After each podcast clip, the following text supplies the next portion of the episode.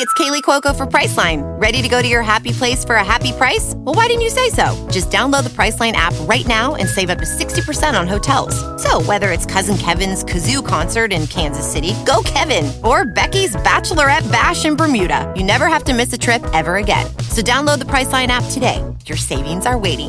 Go to your happy place for a happy price.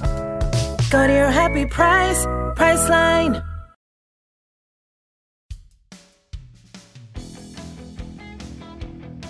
Hello, and welcome to Killer Queens, a true crime podcast. I'm your host, Torella.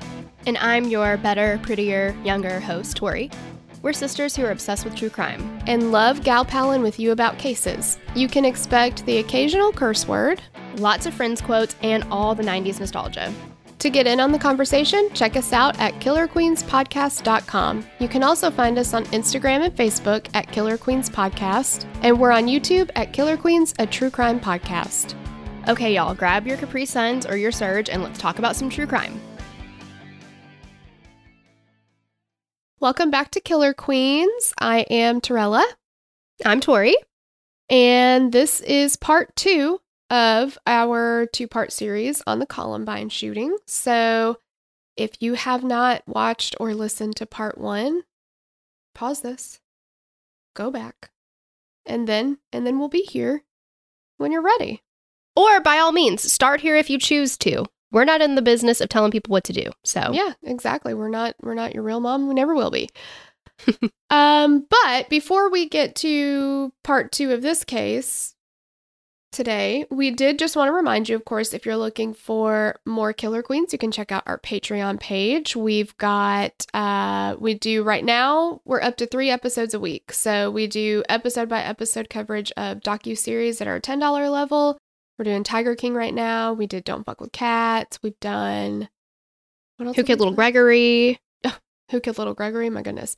Um, so that's where that is. Then we do the murder mixtape at the seven dollar level, and that's a weekly, just like mini sode. And then of course, um, if you if you join even at the lowest level, you get a bonus episode a month. So there's something for everybody. But if you are looking for extra content, everybody's home right now.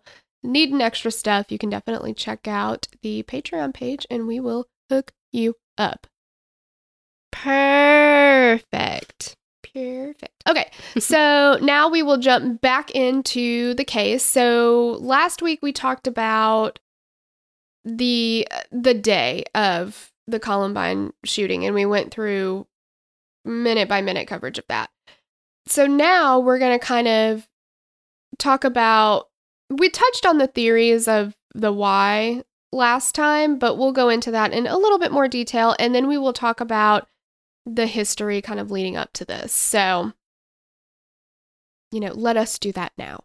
um, immediately after the shooting, theories started popping up. And like we said last time, news outlets were going ahead and giving their ideas before the Eric and Dylan's bodies had even been found. So, obviously, they don't have any information to back this up. These are just spitballing theories. So we talked about the trench coat mafia. We talked about Marilyn Manson. Um, of course, everybody was talking about how Eric and Dylan had been bullied. Um, that you know they wanted to get back at the jocks for bullying them and all this kind of stuff. Uh, Hitler's birthday was one theory because that is April twentieth, eighteen eighty nine. So did they maybe want to do this on the anniversary of Hitler's birthday? Do you call that an anniversary? That's redundant. Yeah. Just his birthday in Yeah. general.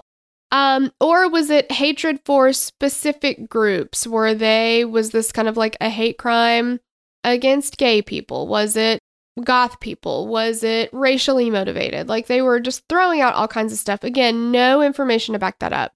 Hitler's birthday, though, could have been a good theory because Eric was obsessed with German history, music, culture, the Holocaust. Um, but the original plan had been for April the 19th. So that kind of makes that fall apart because for whatever reason, they ended up not doing it on the 18th. Um, I'm sorry, the 19th. And you can find the Holocaust. I'm not specifically obsessed, but I find the Holocaust very interesting.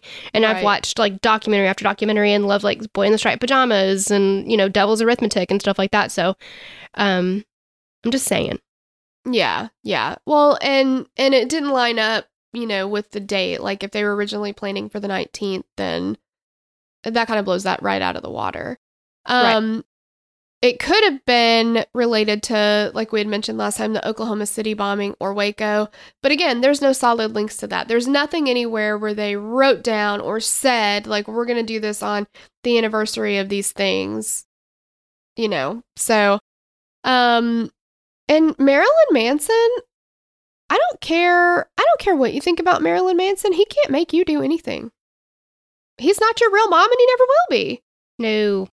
There's there's not even evidence to show that either Eric or Dylan actually listened to Marilyn Manson all that much.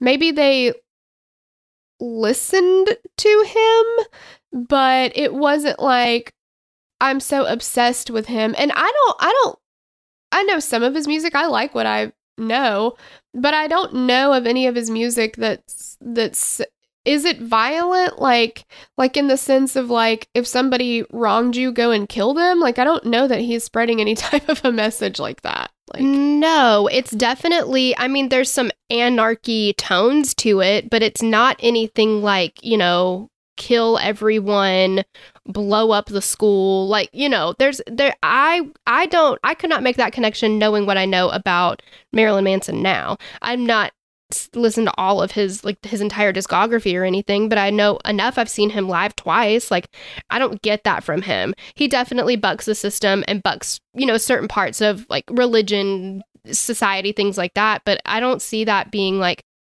he his his anthem has never been like go cause mayhem or anything, you know. right yeah he's not the um allstate insurance guy or which one is that I think it's progressive. No, no, no.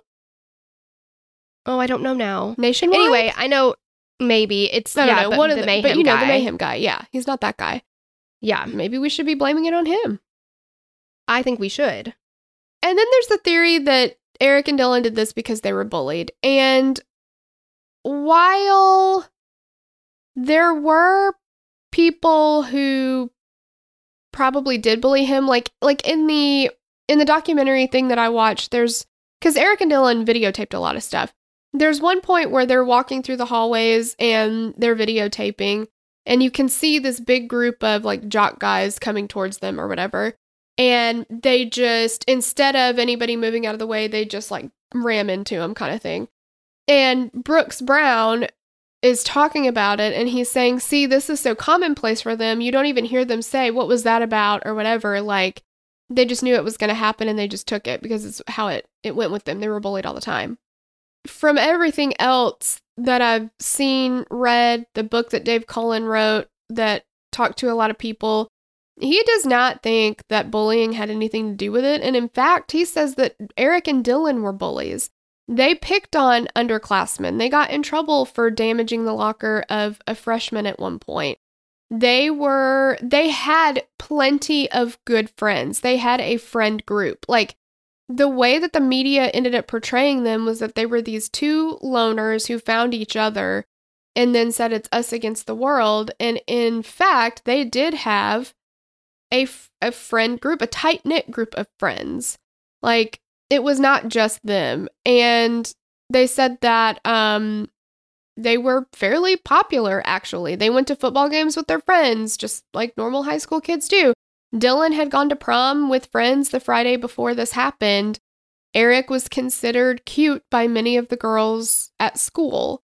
Um there's evidence that Eric and Dylan did hate specific subgroups of people. Their basement tapes made that clear, but it was said by multiple eyewitnesses on the day that they were just shooting at random. So, again, that doesn't really fit with the whole the jocks have been making fun of us, so I'm going to go and shoot them. They were literally shooting anybody they came yeah, into contact it was with. just at random. Yeah.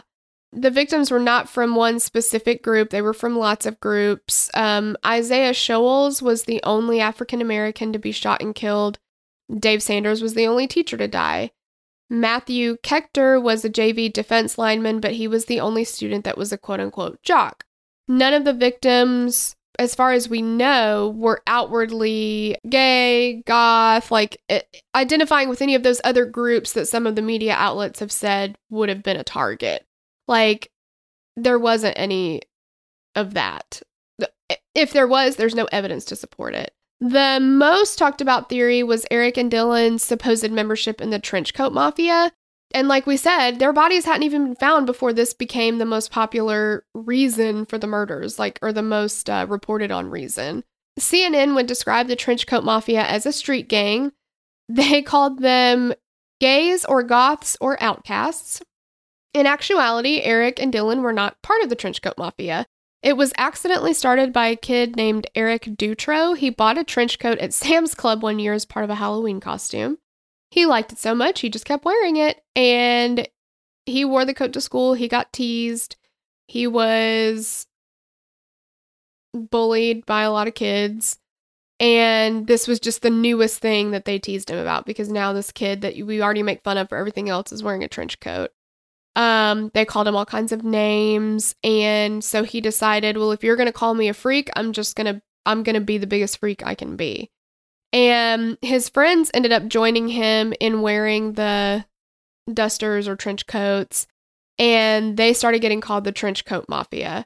One member was a guy named Chris Morris. He was also friends with Eric and Dylan. Eric actually tried to recruit Chris to be part of the attack, but he didn't join in. But Eric and Dylan didn't get their trench coats until the trench coat mafia had kind of faded away and the the group stopped wearing their coats. Like it was kind of like a thing of the past for them and then they got into trench coats. Like it wasn't even done at the same time. So so there's no way that that could have maybe been Yeah, again it just doesn't it doesn't fit. Like you would it's a narrative and maybe it sounds cool or whatever in a headline. Or interesting. Yeah. Yeah, like you know, sometimes you have to like get in your head like how does a journalist think and like we talked about in Who Killed Little Gregory like one of those journalists being like wouldn't it be really cool if the mom did it? Like wouldn't that make a better story? Like the way that that they think and it's all in dollar signs and ratings and whatever. So it's like, well, the trench coat mafia sounds better. So let's blame the whole thing on that. Like, Mm-hmm. again, forget how dangerous it is because parents all over the world are going to say, well, my kid doesn't wear a trench coat, so I'm safe. I don't have to talk to them about anything. Like, whatever. Exactly. This episode is brought to you by Shopify. Do you have a point of sale system you can trust, or is it a real POS? You need Shopify for retail. From accepting payments to managing inventory, Shopify POS has everything you need to sell in person. Go to shopify.com slash system, all lowercase, to take your retail business to the next level today. That's shopify.com slash system. Hey, it's Kaley Cuoco for Priceline. Ready to go to your happy place for a happy price? Well, why didn't you say so? Just download the Priceline app right now and save up to 60% on hotels. So, whether it's Cousin Kevin's Kazoo concert in Kansas City, go Kevin, or Becky's Bachelorette Bash in Bermuda, you never have to miss a trip ever again. So, download the Priceline app today. Your savings are waiting. Go to your happy place for a happy price. Go to your happy price, Priceline. Let's get into the boys' history. So, Eric Harris was born on April 9th, 1981, in Wichita, Kansas, to Kathy and Wayne Harris. Wayne was in the military and he retired after 23 years as a major. He was a highly decorated Air Force pilot. Kathy had been a stay at home mom to her boys, Eric and his older brother, Kevin, hoping that her focusing on them would help them with the transitions they made, moving around, all those things as a military family. Though the news would eventually portray Eric and his friends as loners and outcasts, like we said, he wasn't. As a younger child, he was pretty shy, but he did have friends. He played soccer, he was in Little League, he was a fan of the Rockies before the family even moved to Colorado. So that was something he already kind of had a tie to there before he moved there. He was a bit of a perfectionist and never wanted to fail at anything. And like a lot of little boys, especially with a military father. He wanted to be in the Marines when he grew up. He loved guns. He was obsessed with computers and computer games. He was really talented with them. He played Doom specifically. I don't know that game, but I do know that game. It's very, it's like, from what I gather from it, now I've not played it, but I've seen my husband play it. You are transported into hell and you have to kill all of these like demons. wow. Yeah, it's a very violent and very graphic, like just gross Oh, game. So it's and the music around, is I very guess. like heavy, heavy, heavy metal. Yeah, they've Oh. they've made either reboots or whatever. What's the other one that a lot of people played on the computer? World of Warcraft? Is that what it was called? Yes, Yeah, that's it. Yeah, my ex boyfriend used to play that one a lot. yes. Um, but yeah, he was super into Doom. He would hack into the system to create his own characters and adventures. So he was, I mean, good enough to. He knew how to run a computer, obviously. Mhm. In 1993, Wayne retired and the Harrises made their final move to Colorado. Wayne became a defense contractor and he created electronic flight simulators. Kathy ended up getting a job part time with a catering company, and Eric started the seventh grade, and his older brother went to Columbine High School. So Eric enjoyed fishing trips with his dad, um, but he also did like the typical teenage stuff when he got older. Um, Dave Cullen's book described Eric as a cool brain. He was extremely smart and read all the classics, but he also went to parties and drank, even though he didn't like it. And he smoked cigarettes and he smoked weed. So he was like that. Um, he was a brainy kind of person. He was very smart, intelligent, but he wasn't like because I feel like in high school it's either like either you get good grades or you're popular, or either you get good grades and you go to parties. You know what I mean? Like not that you're Right. not popular, but there's like a it's so clicky. You you have to fit into just one group. But Eric was I don't know that he necessarily got good grades. He was very smart, but he also went to parties, drank, you know, did all that kind of stuff. So he kind of transcended those some of those lines. He created his own nickname, Rebel or Reb, which also happened to be the school mascot. So wait, but haven't we always heard that you cannot give yourself a nickname? You cannot give it's yourself just a no go. It's yeah, it's like Cool Ethan. He is the one who came up with that. like exactly. It's super losery to give your own self a nickname. If it happens, Exactly. if other people call you that, okay. But yeah, It's out of your hands. That's fine. But yeah, you cannot yourself give yourself the o- your own nickname. That's just No. It's not cool. it's not cool. And he blared hardcore German rock like, I don't know, is it Rammstein? How does the German say it? Rammstein? Ramstein. Rammstein. Okay. that du du hast du ha- that song I don't know. from Rammstein. Rammstein, however you say it. Rammstein. I think it's Rammstein. I don't know. Have you heard of this before? Rammstein. Yes. Oh. I saw somebody perform it karaoke. You should never perform that karaoke. I've never heard this song or this It's band. like a metal song. And the song, the only song that I know is, I think it's called Du hast. And it's like, Du, Du hast, Du hast. And then there's another German word after it. And it's like just these like double bass pedal kind of like heavy guitars. Hmm. It's, it's not a crowd pleaser. interesting. It's no Sweet Caroline. I'll just say that. Oh well, of course, yeah. You can't beat that one. Um he thought of himself as a nonconformist, but he still played soccer and had a job at Blackjack Pizza with Dylan. He was described as unflappable, and when he ran into issues with authority, he was calm, cool, and collected, which I think is part of his um sociopath or psychopath behavior. Like he was always able to feel the situation out, look at what was happening, and then respond appropriately. And act accordingly. Yeah. And he could always he could talk his way out of stuff. He told people what they wanted to hear. He's very charming, like that kind of thing. He was obsessed with German things, especially Hitler. And I don't know how to say this German philosopher's name. I'm not even going to try. I'm going to spell it. Please. I can't Okay. try it. I, d- I don't even know what sounds to make. N E I T Z S C H E. It's Nietzsche. Oh, that, Frederick Nietzsche. that's how you say that. Okay. I'd heard the name, but I never, I haven't seen it spelled out. this right here is why people think we're stupid. Oh, totally. yeah. I've heard the name, but yeah, that's, I didn't, of course, I didn't think that's how you spell it. I was thinking, anyway, it doesn't matter. Okay. So, um, he would high five people and say Sieg Heil or Heil Hitler. Like, that's not, that's not normal. No, That's that's, not not okay. No, it's not okay. Toward the end of his life, people noticed that Eric was more angry. He no longer made plans for the future. He claimed to hate most people and even had a literal shit list that he would put people on. So that's Eric.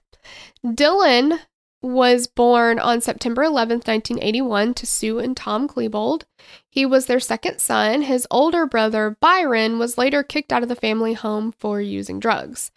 Dylan was always beyond shy and seriously depressed. When he was younger, his mom said he, he was like painfully shy. Um, It makes me sad that his one of his identifiers is he was always depressed.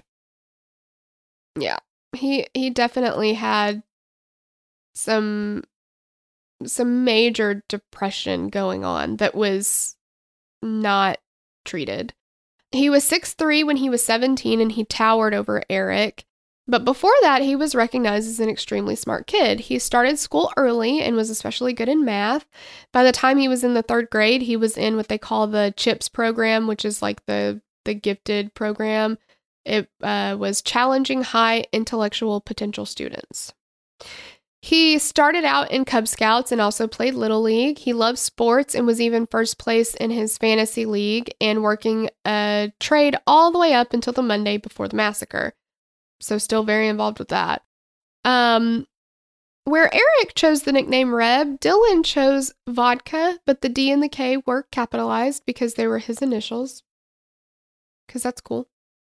Well, I mean, okay, let's just go with other people who have done something similar. Cardi B, her thing is Cardi because of Bacardi. I did not know that. Oh, well, the more you know. Yeah. I feel like though that's a stage name. So like if you're True. a performer and you're going to make a stage name, you know, Conway Twitty. Great. But if you're just like walking around and you're like you will now refer to me as vodka. Like I could see maybe people calling him DK. You know, there are people call people by their initials or whatever, but vodka, but also he loved vodka. Like he drank it all the time. He especially loved vodka. Okay. I mean, well, I guess same girl. fitting. Yeah. Yeah, Whatever. exactly. But he was a budding alcoholic and was considered very unreliable. And of course, like you see that too with depression. A lot of people will self medicate. So Yeah, I was gonna say that's another, yeah, that's another kind of sign. Eric's handling of authority was a polar opposite to Dylan's. Dylan flipped out. He either was like completely anxious or completely unhinged. He blew up at the slightest trigger. He could not keep that cool. Um but he did have a plan for the future despite his depressed state. He wanted to be a computer engineer. He was accepted to several colleges. The Monday before he would go to school and murder his classmates, his mom mailed his deposit to the University of Arizona. He was, for all intents and purposes, seemed like he was moving forward with going to college. See, that is so sad because why? I just don't understand. If you have this, if you, you would think that if you were in such a state of depression that you were like, I can't go, you know, I'm going to end this on Monday. Why would you can keep up this charade of, or maybe it's just trying to be hopeful. I don't know, but that makes me especially sad. It is, it's really sad. And I also wonder too if in the back of Dylan's mind, he thought maybe it won't happen, maybe something will come up, like because he definitely seemed not as into it as Eric. Yeah, he wasn't as committed, right? Yeah, he didn't fire nearly as many shots. Um, I mean, it certainly doesn't take away what he did, but it definitely does seem that Eric was the leader. I mean, Eric knew it was going to happen. He put all his eggs into that basket. He was not making plans for the future anymore. Dylan still had like a contingency plan. And I think maybe because maybe Dylan was depressed and honestly who he wanted to kill was himself and who he hated was himself. and maybe he was hoping that somebody would intervene. Yeah. Somebody would, you know, like I don't know. See the signs or something and try to. Yeah. Yeah. And um but again, I mean, he followed Eric's lead. He didn't do he didn't do anything to stop it. There's a lot of stuff he could have done to stop it and he didn't. So both Eric and Dylan together. So that's them separately. This could almost be like a snapped killer couples, you know, because it's like uh, Eric on his own, I think he would have done some some awful shit, but I don't know that Dylan ever would have necessarily without Eric. Um they were both very active in school activities. They, you know, like we said, they went to events, they went to football games, they went to dances, they had variety shows there, they went to that. They worked together for the Rebel News Network, which was the school's in house television station. They both bullied younger kids. Uh, they created websites. And like Eric, Dylan would change his favorite video games to be more to his liking. They were very um, talented in computer engineering type things. They shot videos and both acted in them. They're horrible. Like I think a lot of kids we did that. We made videos, you know, oh my gosh, yeah, we with our cousin when we were younger, but One was called "Just Got Paid." It's uh, it features the NSYNC song "Just Got Paid." and a lot of monopoly money. A lot of A monopoly lot. money. a lot and a music video, but we lost it, so bummer. I'm now I'm glad we lost it because that's embarrassing as shit. But I would like It would have been It funny to watch, fun, though. Yeah. Um, but Dylan was the better actor than Eric because Dylan actually had emotions. Eric, he couldn't he couldn't pretend to have any emotions because he didn't he did not know how to have them. like yeah. He didn't Um, possess any. yeah. The, and they would recruit friends of theirs because I remember when I was watching the documentary and they show some of these these videos and they you know they made a whole thing to be like they had no friends they had no friends they had no friends they're talking to Brooks Brown who was supposedly one of their friends now Brooks was more Dylan's friend than Eric I think he tolerated Eric because of Dylan but okay they're talking to him like well he's a he's a friend I mean and then they would say that for their videos, they would recruit friends that they went to school with to actually be in their videos. If every single kid hated them, they wouldn't have anybody else in the videos. Like, that wouldn't be possible. They would be like, no, loser, I'm not going to be in your video. So, it, that definitely, I feel like, spoke to more that maybe their perception. Like, Dave Cullen said, look, they did have friends, they had a tight group knit, like, or tight knit group of friends. But their perception was that everybody hates us. Their perception was we don't have any friends. And your perception of the situation obviously is can be detrimental. Like if you just can't see that you do have people that love you and care about you, you know. Well, and that happens so often because I remember being in high school and thinking that everybody hated, not hated me, but I felt like I was very uncool and nobody wanted to talk to me and stuff like that. And then Mhm. looking back on it, I'm like, that did not happen. No, you know? I honestly I still felt that way. I mean, I still view myself when I look back at high school as totally unpopular, didn't fit in with the cool kids. Like I feel like the kids that I talked to more were like, you know, the um what did they call them in Clueless, the ones on the grassy knoll? Um Oh, the slackers. the slackers, yeah. Like I felt like I kind of hung out Fit in better with those. yeah, or like talked to those kind of people a little bit more. And they were, I loved everybody that we hung out with.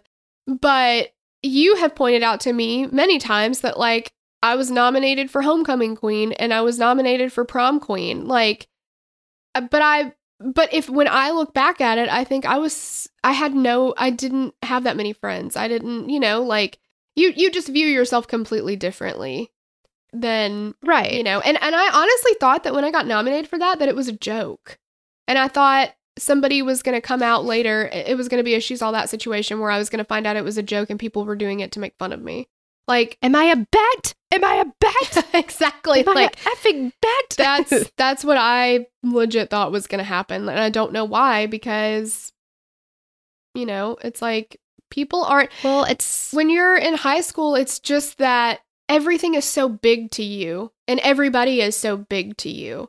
And then you get out of high school and you're like, that wasn't that big of a deal. And you know, this person that I thought was the most popular person in school, maybe they were, but they're not that important. You know, like it's just not that big. Well, yeah, I mean, the your perspective shifts and you're like, "Oh, okay. Yeah, Yeah. I get it." Yeah, you kind of zoom out a little bit and see the bigger picture of everything. And when you're in high school, all you can see is that tiny little You in a microscope. Yeah, and it's just you know, that's something that I wish that kids in high school could could see and understand. And it's hard because when you're there, it's you can't. But every little thing that happens, people do remember some stuff, but most stuff people aren't going to remember. Like, you know, there's just little things that you're like this is going to ruin me. If anybody finds out about this, you know, I'm like nobody will talk to me ever again all this stuff. It's everything's just so over dramatized and you put so much emphasis on so many other people's perceptions of you and what they think and all this kind of stuff. And then you get out of high school and you run into somebody that you went to high school with and they do talk to you and maybe you thought they didn't know your name and you're like, "Oh, they do remember me." Or they're not, you know, they're not living the high life you thought they were living or like whatever it is, you know, it's just it's not that big of a deal and it passes. That 4 years is just such a blip and it's so hard to feel that way when you're in it. But Mhm. you know, here we are, damn near 80 years old, just dropping life lessons. This episode is brought to you by Shopify. Do you have a point of sale system you can trust, or is it a real POS? You need Shopify for retail. From accepting payments to managing inventory, Shopify POS has everything you need to sell in person. Go to shopify.com slash system, all lowercase, to take your retail business to the next level today. That's shopify.com slash system. As humans, we're naturally driven by the search for better. But when it comes to hiring, the best way to search for a candidate isn't to search at all. Don't search, match with Indeed. When I was looking to hire someone, it was so slow and overwhelming. I wish I had used Indeed. If you need to hire, you need Indeed. Indeed is your matching and hiring platform with over 350 million global monthly visitors, according to Indeed data, and a matching engine that helps you find quality candidates fast. Ditch the busy work. Use Indeed for scheduling, screening, and messaging so you can connect with candidates faster. And Indeed doesn't just help you hire faster. 93% of employers agree Indeed delivers the highest quality matches compared to other job sites, according to a recent Indeed survey. And listeners of this show will get a $75 sponsored job credit to get your jobs more visibility at Indeed.com slash podcast. That's Indeed.com slash podcast. Terms and conditions apply. I know. I just had to readjust my Afghan because I'm cold. I'm so cold. I'm so cold. Um, every Friday, the boys went to the Rock and Bowl where they also had gym class Monday through Wednesday. They were always there. So they like, you know, they had these other activities that they did. They were not they were not these kids that were not active in anything, you know, whatsoever. Because if you get active in groups and activities and stuff like that, that's going to increase your friend group too. You're going to get to know more people, forge more relationships. Like they have a built-in friend group. yeah, they had relationships with people. They were on their path to that day for a long time. Eric, like we've said, was much more active in the planning than Dylan, but they were they were in it together. They talked about it together, all these things. Sophomore year of high school, Eric started to alter his appearance. He stopped wearing preppy clothes. He started wearing combat boots and like 90s grunge, you know, kind of typical stuff. Dylan followed right behind him, but in a less dramatic form. He didn't want to get too crazy, but he still wore some of the the combat stuff or whatever. Sophomore year was the beginning of their missions. They these were mischievous expeditions the boys went on with their friend Zach Heckler, or his nickname was Kibbs, K I B B Z, and the B and the B are capitalized. I'm not sure why. Kibbs. Okay. Yeah. St- I guess nicknames were huge with their friend group, but it just seems like everybody picked their own nickname instead of each giving them a nickname, but okay. Starting in January of 97, the three boys would meet at Eric's house and then sneak out at night after his parents were in bed. Then they would go vandalize other houses, specifically houses of people that Eric didn't like. And that's what fairly typical, right? Boys are going to get out and do stupid shit or whatever, egg somebody's house or whatever. But Eric did not like Brooks Brown. So Brooks had been a friend of Dylan's. And like we said, mainly put up with Eric just because of Dylan. He'd known Dylan for a long time. Eric put a dent in Brooks' car and cracked the windshield during a snowball fight that got out of hand. Eric was already mad at Brooks and hadn't been speaking to him at that point. So he ended up just intentionally damaging the car out of spite. He ended up just going to town on it. Brooks told his mom, and then they went to Eric's parents, and Eric was furious. Brooks knew about all of Eric's late night escapades, all of his partying, like he knew about everything. So when Brooks and his mom go to talk to Eric's mom, she got upset and she cried. But his dad didn't believe a word of it. Like he wasn't having any of it. He they got home. Wayne laid down the law with Eric, but Eric, because of the way he handles stuff like that, played it cool and kind of talked his dad into thinking, I'd never snuck out. I wouldn't do something to somebody's car. So he said, in fact, the real problem is Brooks's mom. I think her first name is Judy, Judy Brown. I'm pretty sure, Mrs. Brown. He's like, she's the real problem here. But Kathy wasn't buying that. And she wanted to talk to Mrs. Brown more. And Mrs. Brown felt like Kathy was sincere in her concern about what was going on with her son. But Wayne was not having it. He wrote in a journal that he started on February 28, 1997, that this was an overreaction to a minor incident. And Wayne believed the real troublemaker was Brooks. So Eric is telling him it's the Brown family, and Wayne is buying that hook, line, and sinker. And wow. He actually made a lot of journal entries dedicated to Eric's nonsense, his shenanigans he got in trouble for. Um, but Dylan started a journal too. On March 31st, 97, he began writing about his feelings. He was depressed and angry with himself, and he let those emotions out in his journal. He wrote, My existence is shit, and he talked about how lonely he was. And Eric's Eric's journal and Dylan's journal were com- two completely I mean you can just see the difference. Eric's journal is full of hate. It's just talking about just how much hatred he has for outward hatred for other people. Dylan's is inward. There's something wrong with me.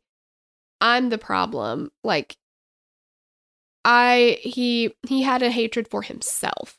They were definitely two different things. Dylan also wrote a lot about a girl that he was in love with.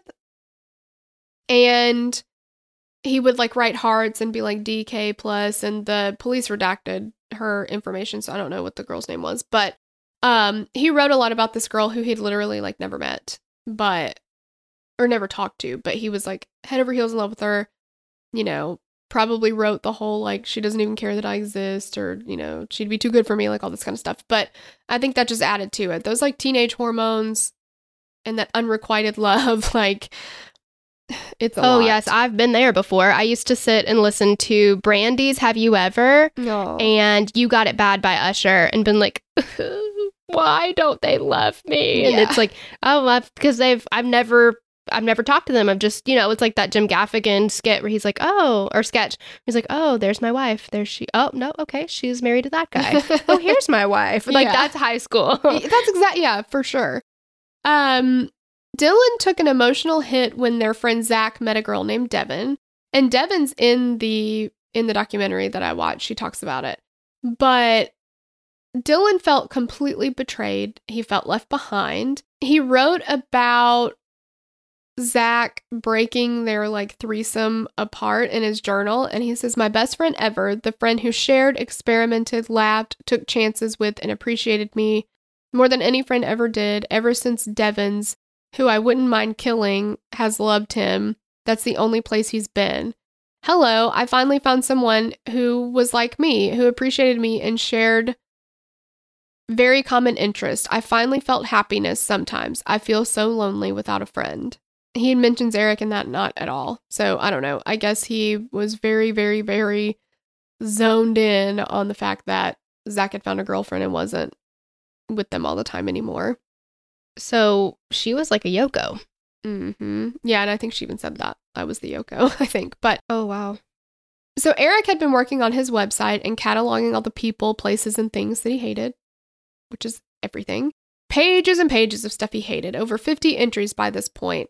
All started with, you know what I hate in all caps with like exclamation and question marks? Here are a few country music with like Oh. 97 U's and yeah. R rated movies on cable. My dog can do a better damn editing job than those tards. Not my words, his. Yeah. Oh my.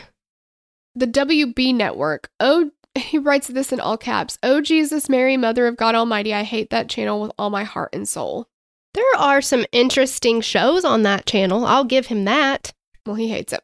People who mispronounce acrost or espresso. I it does grate on my nerves some. Not so much that you write about him in your in your diary. I yeah, I don't think there's ever a time that I would come home and be like, I cannot handle people doing this anymore. I'm gonna have to write about it, and then I would like to murder people for doing it. Like, obviously, Right. there's something not right there. Brooks Brown's parents were concerned when they found out about the website. Brooks's dad called the police on August 7th, 1997. So Eric was now in the system, and a deputy wrote up a report that explained that not only were the I hate lists on the site, but so was documentation of the missions the boys had been completing. So, all these vandalizing expeditions they had, he cataloged those too. The report was sent to his superior, but nothing was done beyond that. So, so in the in an interview I saw with Dave Cullen, well, first of all, he said that one of these things, I don't remember specifically what it was, but the person that turned Eric in was Dylan. So, again, that's another sign Dave Cullen says that maybe Dylan didn't want this whole thing to go through because if Eric gets arrested or whatever, then the plan can't happen. Um, Mhm. but he said that Brooks Brown's mom went to the police like all the time for a lot of stuff. She was always calling the police once all this kind of stuff started happening.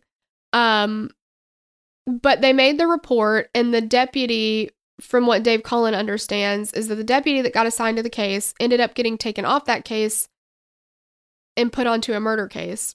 So he took the report, but then he never did the next steps with it because he got handed another case and he didn't have as much time for it. So then when he came back, because so much time had passed, he would have had to like completely redo all the investigation, re get everything.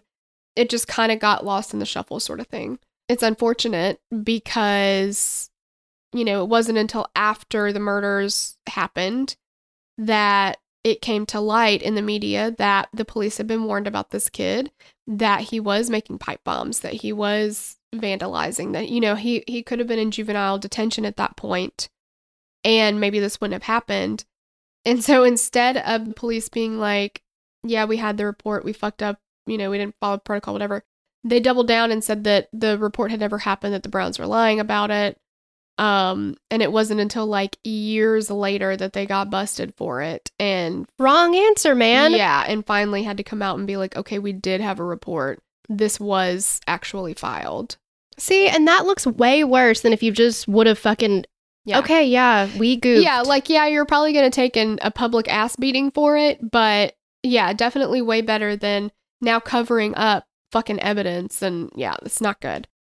Um early in their junior year, October 2nd of 97, Eric and Dylan along with Zach got suspended for breaking into lockers after they hacked into the school computer system and found all the combinations. They're they that level of being able to do stuff with computers, like you could use that for a lot of good, and they definitely were never going to use that for good. Like, Not as long as Eric was involved. yeah, they each got grounded for a month. Um, but they were also upping their criminal game. Not long after his suspension, Dylan's older brother got kicked out of the house for drugs. In January of 98, things got worse. Um, Dylan got into trouble for messing with lockers again. He was caught scratching obscenities into the locker of a freshman. He was suspended again and ordered to pay for the repairs, which was 70 bucks. On January 30th, 98, Dylan and Eric got into the most trouble yet. They had gone out for a little Friday night vandalism, as one does. There was a van just sitting there with all kinds of electronic equipment, so they decided they're just going to take it. Eric was the guard, and Dylan was the one that actually broke into the van. Dylan seemed to not understand how strong car windows are, and he thought he could just like punch it out. Or like you would punch the highlights out of someone's hair. yeah, or like roundhouse kick, like Mac would. He could just roundhouse kick it open. Um, he Did he uh, give an ocular pat down first? Maybe. I don't think he did because he repeatedly was beating it with his fist, but he didn't understand why he couldn't break it. So, ocular pat down, negative. Did not do that. So then he tries a rock, not enough. Then he tried a boulder. After a few tries, the boulder did the trick, and Dylan went about grabbing anything he could while Eric ran to the getaway car. Once they had gotten all the items loaded that they could hold, Dylan jumps in the car too. So Eric drove them to a parking lot um, or to a park that had closed for the night so they could investigate what they had hauled. And the car's interior light was on. So they're looking through hundreds of dollars worth of stolen electronics, but they did not realize that a deputy had seen the car that was there with an interior light on and goes to check because he's like, What the fuck is somebody doing parked here at this park? They shouldn't be here. He'd seen Eric and Dylan going through the stolen goods and he'd heard them talking. So Eric tried to lie his way to get out of the trouble. He was telling the officers they just they found it in the parking lot. It fell out of your hair this way. but but where he told them that they found it in the parking lot. It wasn't in the van when they found it. But he said it was the same parking lot that the van had gotten broken into. And they're like, "We already know about the break-in, dude. Like there's no way you found it in the parking lot. Whatever." As humans, we're naturally driven by the search for better. But when it comes to hiring, the best way to search for a candidate isn't to search at all. Don't search, match with Indeed. When I was looking to hire someone, it was so slow and overwhelming. I wish I had used Indeed. If you need to hire, you need Indeed. Indeed is your matching and hiring platform with over 350 million global monthly visitors, according to Indeed data, and a matching engine that helps you find quality candidates fast. Ditch the busy work. Use Indeed for scheduling, screening, and messaging so you can connect with candidates faster. And Indeed doesn't just help you hire faster. 93% of employers agree Indeed delivers the highest quality matches compared to other job sites, according to a recent Indeed survey. And listeners of this show will get a $75 sponsored job credit to get your jobs more visibility at Indeed.com slash podcast. That's Indeed.com slash podcast. Terms and conditions apply. Purchase new wiper blades from O'Reilly Auto Parts today and we'll install them for free. See better and drive safer with O'Reilly Auto Parts. oh, oh, O'Reilly Auto Parts. So Dylan sold him out. Um, he confessed, and they were taken into the police station and interviewed in separate rooms. Eric threw Dylan right under the bus, saying it was Dylan's idea and that he had voted against it, but he couldn't stop him and like whatever.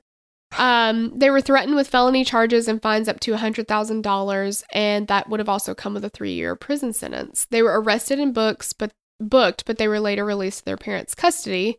So Wayne Harris decided to take action and get Eric help. He was going to get him in to see a psychologist and get him help for his anger and mental health. So finally, he's seeing, you know, Brooks wasn't a part of that situation. So if Brooks is the whole Mhm. problem, like where was he? Um Wayne wrote in his journal that he needed to look into a therapist and a school counselor. He got Eric into a therapist named Dr. Kevin Albert on February 16th, 1998, and he was prescribed Zoloft. On March 18th, 1998, Dylan reached out to Brooks Brown via old school note passing, a physical piece of paper. I still remember how to fold said notes. So Yeah, exactly.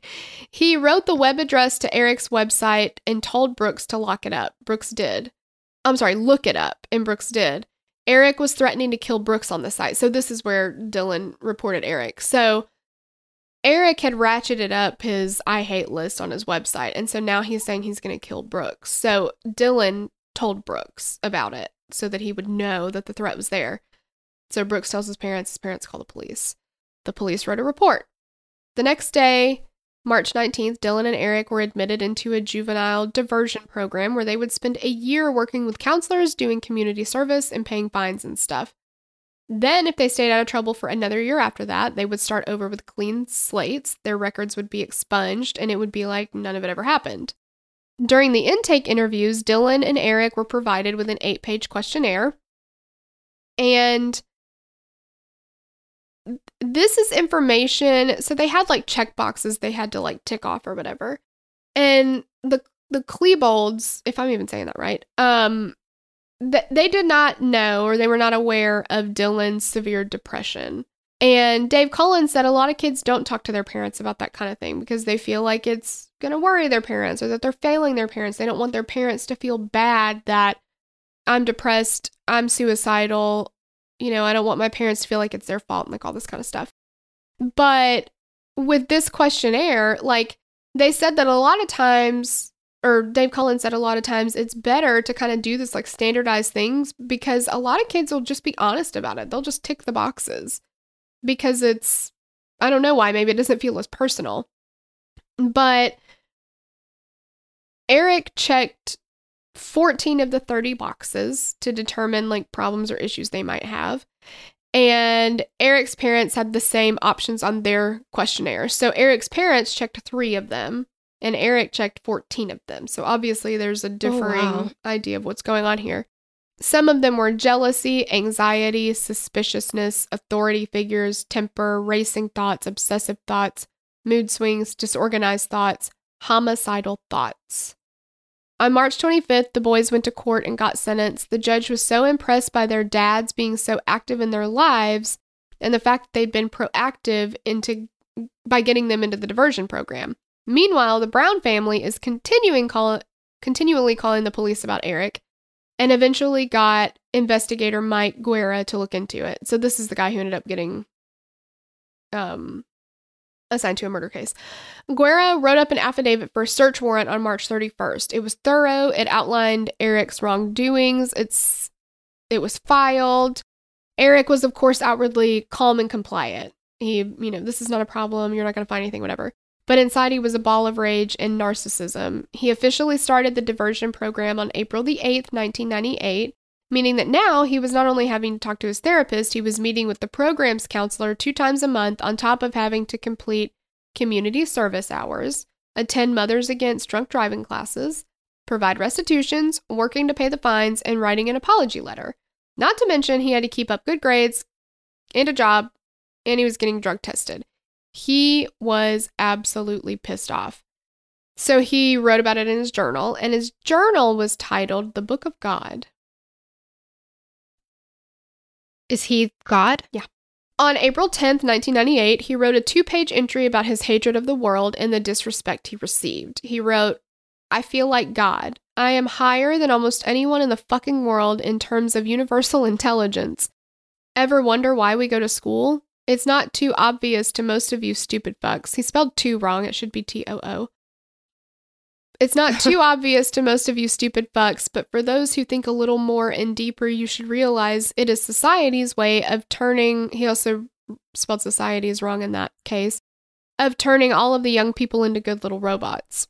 Eric and Dylan basically thought of like regular people as robots or zombies or like, you know, ants Sheep just or following the, yeah. Um, they were better and we shouldn't exist in their world. We didn't deserve to be in their world. At the end of junior year, when all the other robots were signing Hags and Lilas in their friends' yearbooks, Eric and Dylan were writing about their mass murder plans in each other's yearbooks. So, Hags is have a good summer. And Lilas, as we all know, is I'll be like a sister. And um, Maybe signing each other's cracks, Yeah. things like that. as the first to sign your crack. Um, yeah, while people are doing that, they're like, hey man, can't wait to plan to murder everybody this summer. Like, I guess, I don't know. Our parents never looked at our yearbook signing stuff, but geez. Dylan wrote in Eric's yearbook, We, the gods, will have so much fun with NBK. Do you know what NBK is? I don't either. My wrath for January's incident will be godlike, not to mention our revenge in the commons. Oh, NBK is in reference to Natural Born Killers, the movie. They referred to their spree as Oh. NBK often. Okay. Eric wrote in Dylan's yearbook, January 31st sucks, S U X, and I hate white vans.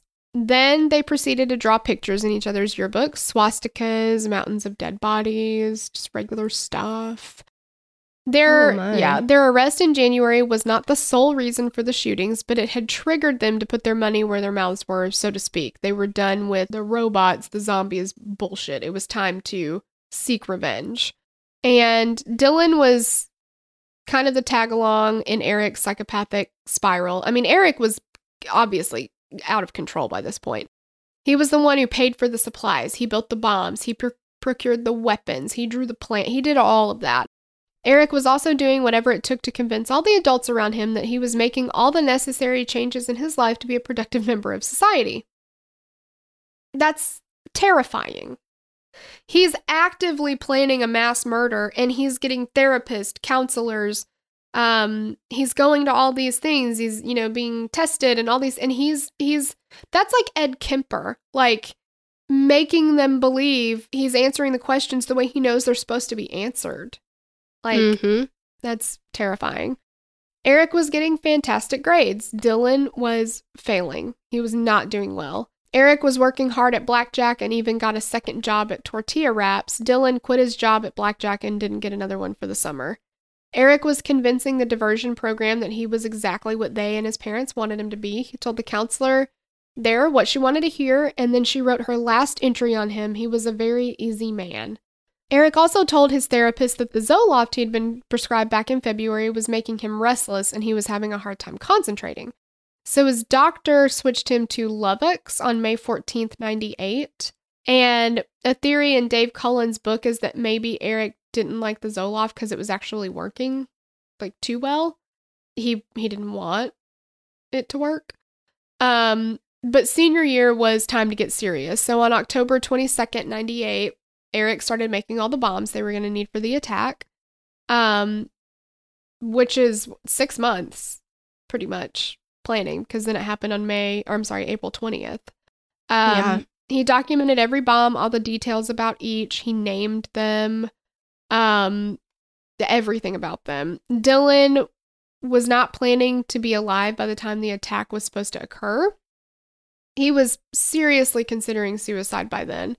Like I said, he was in love with the girl that didn't know he existed, and he just thought it would be better for humanity if he just died. He shouldn't be here. Eric's journal was filled with plans for the massacre. Dylan's was full of unrequited love and suicide. Eric and Dylan were also letting out their thoughts in papers for school and videos in their video production class. Eric was thriving on the fact that he was basically telling everyone he was going to kill them all, but they just thought it was creative. You know, he's just doing this for a class, it's not real. He wrote a paper about Nazis and another called Is Murder or Breaking the Law Ever Justified? And of course, he thought so in certain situations. On November 17th, 1998, Eric wrote about his fantasies in his journal. He wrote entries about things he wanted to do to girls. He wanted to lure a woman somewhere, rape them, and then he wrote, I want to tear a throat out with my own teeth like a pop can. I want to grab some weak little freshmen and just tear them apart like a fucking wolf, strangle them, squish their head, rip off their jaw, break their arms in half, show them who is God. Oh my god. This is why I will be reading everything that my kids ever write down. Like, is that a homework paper? Let me see it. Or are Yeah, you writing shit? Like, I don't. That's so scary. In his planning for the attack, Eric decided that the bombs weren't good enough. He needed guns. He and Dylan went to the Tanner Gun Show on November 21st, 98, but they were turned away because they were underage. So Eric just found an 18 year old friend who would buy them guns. So this is Robyn Anderson. Eric knew that she was not only 18, but was also infatuated with Dylan. She'd do anything for Dylan. So again, this is, I mean, straight psychopath, sociopath, like just looking for a means to an end, looking at what other people can do to serve them. For you. Yeah, and their Yeah. needs. So the next day, she went to the gun show and she bought two shotguns for Eric and Dylan. The boys then proceeded to saw off the barrels way past the legal limit. And on December 2nd, they shot those guns for the first time and they realized the recoil was a bitch. Since they had sawed off the barrel, the recoil was even more powerful, and they had to get in a good deal of practice to be able to fire the guns without getting totally beaten up. On January the 20th, 99, they were done, their requirements for that diversion program were met. So Eric was recommended for early release because he had done so well. I mean, this is his evil mind. Despite not doing as well as Eric, basically not well at all, Dylan just got released at the same time. Dylan continued to struggle almost completely unnoticed. He wrote a horrific story for his creative writing class that was basically their plan for April 20th. His teacher was very concerned. She'd read a lot of wild stories from kids over the years and understood that boys would tend to veer about writing toward like writing about um war or violence or something like that.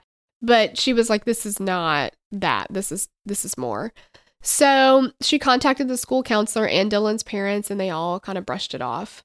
On January 23rd, 1999, Eric and Dylan bought a TEC-9 rifle from their friends Mark Manes and Phil Duran, as well as Mark's girlfriend Jessica.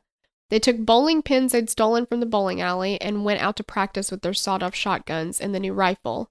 Eric named his rifle Arlene after a character in the book Doom, and during their first shots in the basement tapes, he keeps Arlene across his lap. They began filming on March 15th, 1999. With Arlene in his lap and a bottle of Jack Daniels passing between them, Eric and Dylan made lots of derogatory comments about different minority groups, also women. Eric said, Yes, mom, stay home. Fucking make me dinner, bitch. Okay. I just, if my, if I ever caught my child saying something like that, be like, how about you make You me dinner, learn bitch?" today. yeah. That's the last time I ever make your ungrateful ass dinner. like, feed yourself. They named a bunch of people they wanted to kill, but not one of the people that they named were actually killed on April the 20th. It was mostly like girls that had shunned them, other students that had wronged them in their opinion. Some of the other quotes from the basement tapes are uh, Dylan saying, I've narrowed it down. It's humans I hate. Eric saying, You will all die and it will be fucking soon. You all need to die. We need to die too. Eric, we're going to kickstart a revolution. I declared war on the human race, and a war is what it is. Eric, I'm really sorry about this, but war's war. They also made sure to comment on the fact that their parents were going to get the brunt of the blame after, which kind of sucks because, like, you know that your parents are going to take the fall for something pretty much because you're not going to be around to take it. But I don't know. They wanted to make sure people knew that their parents had done all they could and it wasn't their fault. I mean, in Eric's case, it's like he went through the pro- they both did. They went through the program like all of the powers that be saw it fit to release them. Like I mean, as a parent, you're going to think, okay, Well, and with Eric being as good as he was to slip into whatever he needed to be to convince everybody, like, what were they supposed to do? Yeah, yeah. In April, Eric started talking to a Marine recruiter, which, again, from the outside, looks like I'm making plans to go into the Marines. I'm doing what I can to get into this. But he started doing that because he was having trouble getting his napalm to work and thought he could get some information from the recruiter. Like, okay, well, let's talk about that. And then while while I've got you here, I have a question about napalm. Right? But he also thought that maybe he could use it to look like he was making plans and again, that his parents would be like, okay, everything's going really well. April 17th was prom. Dylan went with Robyn Anderson, the girl that was obsessed with him, and some other friends. They did all the stereotypical things the limo, the dinner, all that kind of stuff. They both went to after prom activities and didn't get home till early the next morning. Of all all of the almost 2000 students came back to school Monday safe and sound despite the tendency to drink and drive on prom night. And principal Frank DeAngelis had been really worried about it and he even talked about it in his speech at the pep rally that Friday. Like he went into this whole thing about how he loved each and every one of the students and he genuinely did and like that he was afraid he was going to lose one of them and you know all this stuff of course not knowing what was coming up but he was worried about losing somebody to drinking and driving and the Wow. plan was originally for that monday april the 19th 1999 they had planned for judgment day to play out in three acts and they wanted to make sure they had the largest body count they could so even though they planned it for april 19th eric was greedy he had about 700 rounds for the four guns they had he wanted more ammunition, and Mark Manes was supposed to be getting it for him. Eric had turned 18 on April 9th, but he didn't realize that meant he could buy his own ammo, I guess. So he was waiting on this other guy to get it for him. So Mark Because finally he wasn't as smart as he thought he was. uh, exactly. So Mark gets him the ammo on April the 19th for 25 boxes for two boxes at Kmart. I'm sorry, for $25 for two boxes at Kmart. He met up with Eric and handed off the bullets, and Eric told Mark he's like, "Oh, I might go shooting tomorrow." So Eric and Dylan had planned for this day, and they knew going in they wouldn't live to April 21st. Their attack would become the deadliest school shooting in American history to that point.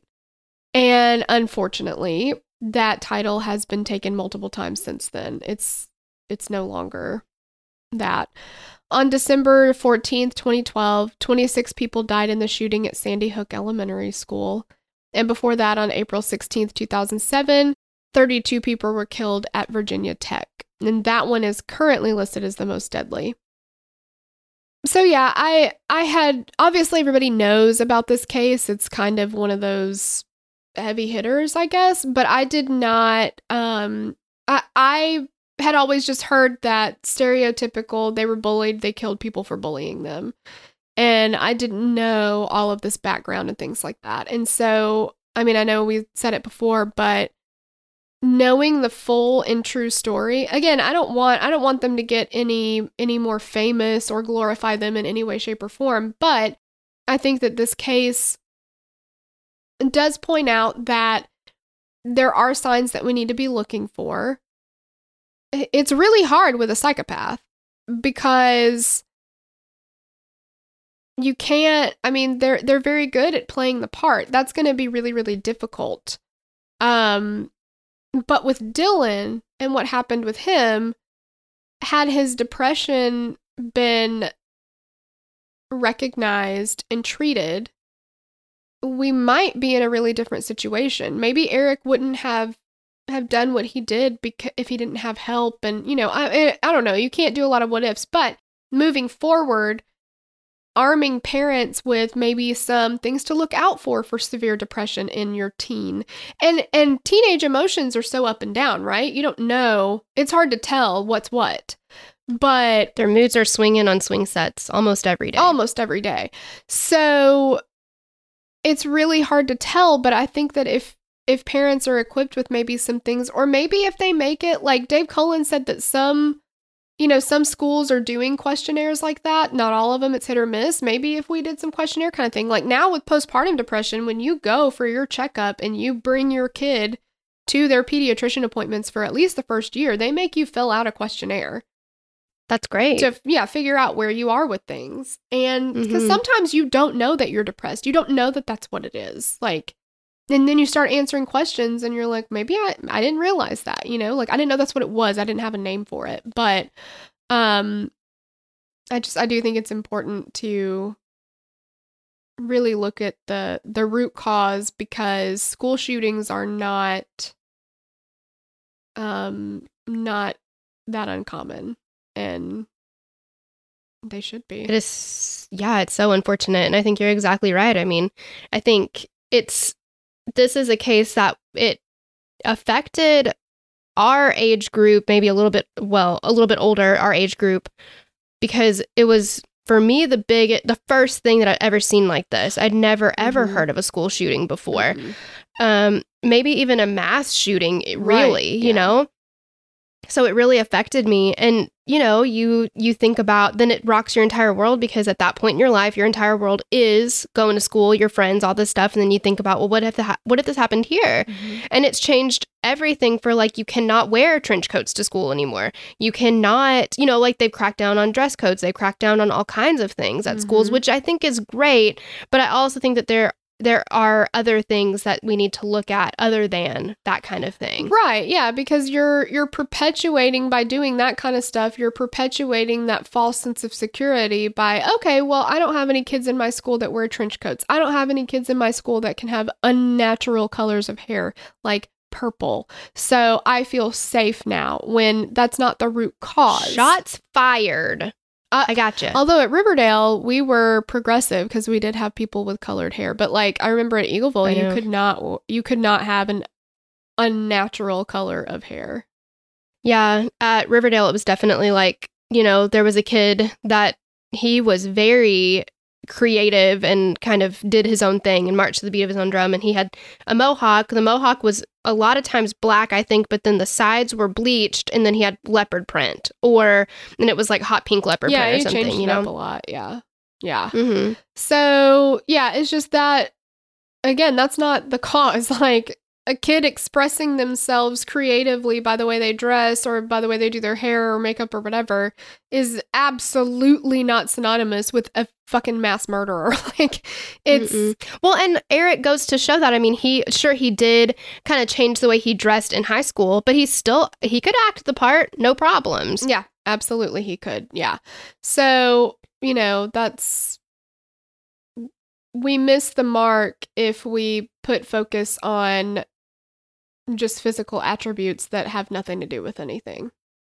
Yes, absolutely. Yeah. So that's the case. Um, you know, again, if you want more of the Killer Queens, more episodes, you can check us out on Patreon. And we do have some quick shout outs for our Patreon subscribers, our newest ones. And then we'll we'll get out your hair.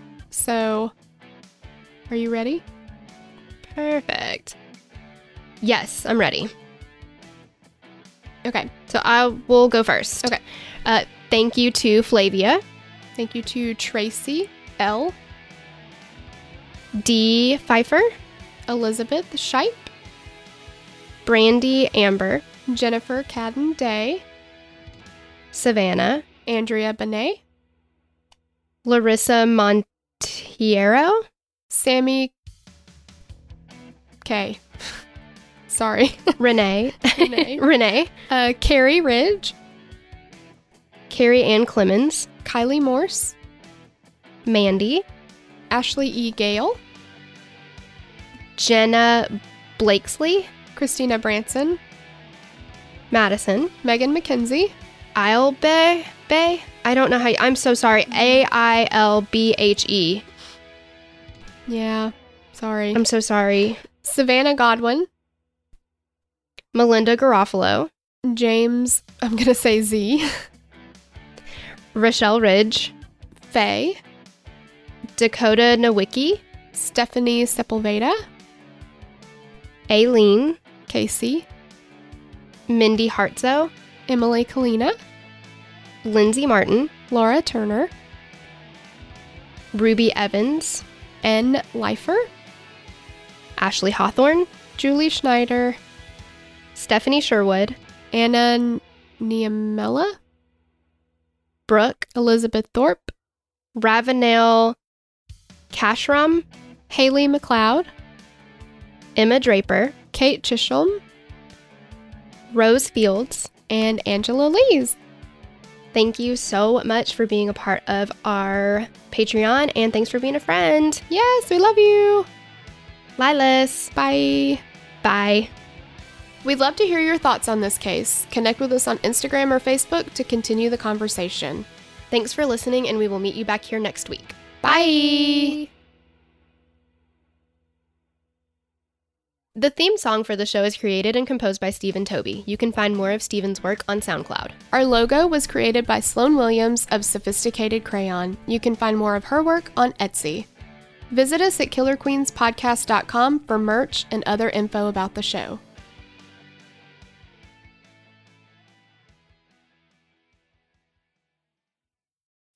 As humans, we're naturally driven by the search for better. But when it comes to hiring, the best way to search for a candidate isn't to search at all. Don't search, match with Indeed. When I was looking to hire someone, it was so slow and overwhelming. I wish I had used Indeed. If you need to hire, you need Indeed. Indeed is your matching and hiring platform with over 350 million global monthly visitors, according to Indeed data, and a matching engine that helps you find quality candidates fast. Ditch the busy work. Use Indeed for scheduling, screening, and messaging so you can connect with candidates faster. And Indeed doesn't just help you hire faster. 93% of employers agree Indeed delivers the highest quality matches compared to other job sites, according to a recent Indeed survey. And listeners of this show will get a $75 sponsored job credit to get your jobs more visibility at Indeed.com slash podcast. That's Indeed.com slash podcast. Terms and conditions apply.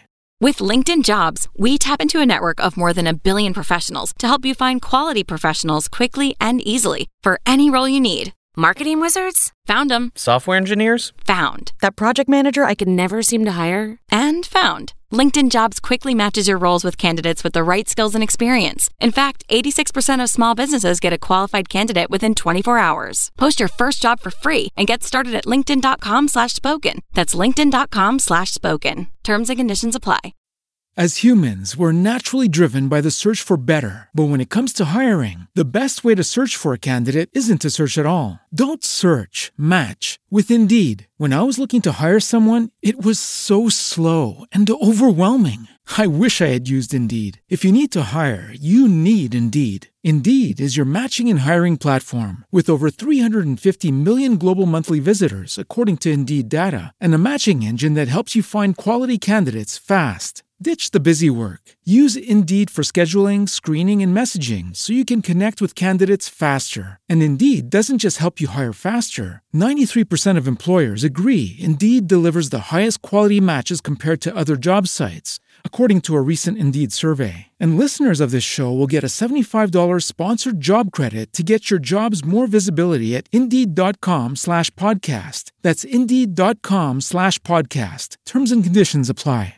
With LinkedIn Jobs, we tap into a network of more than a billion professionals to help you find quality professionals quickly and easily for any role you need. Marketing wizards? Found them. Software engineers? Found. That project manager I could never seem to hire? And found. LinkedIn Jobs quickly matches your roles with candidates with the right skills and experience. In fact, 86% of small businesses get a qualified candidate within 24 hours. Post your first job for free and get started at linkedin.com slash spoken. That's linkedin.com slash spoken. Terms and conditions apply.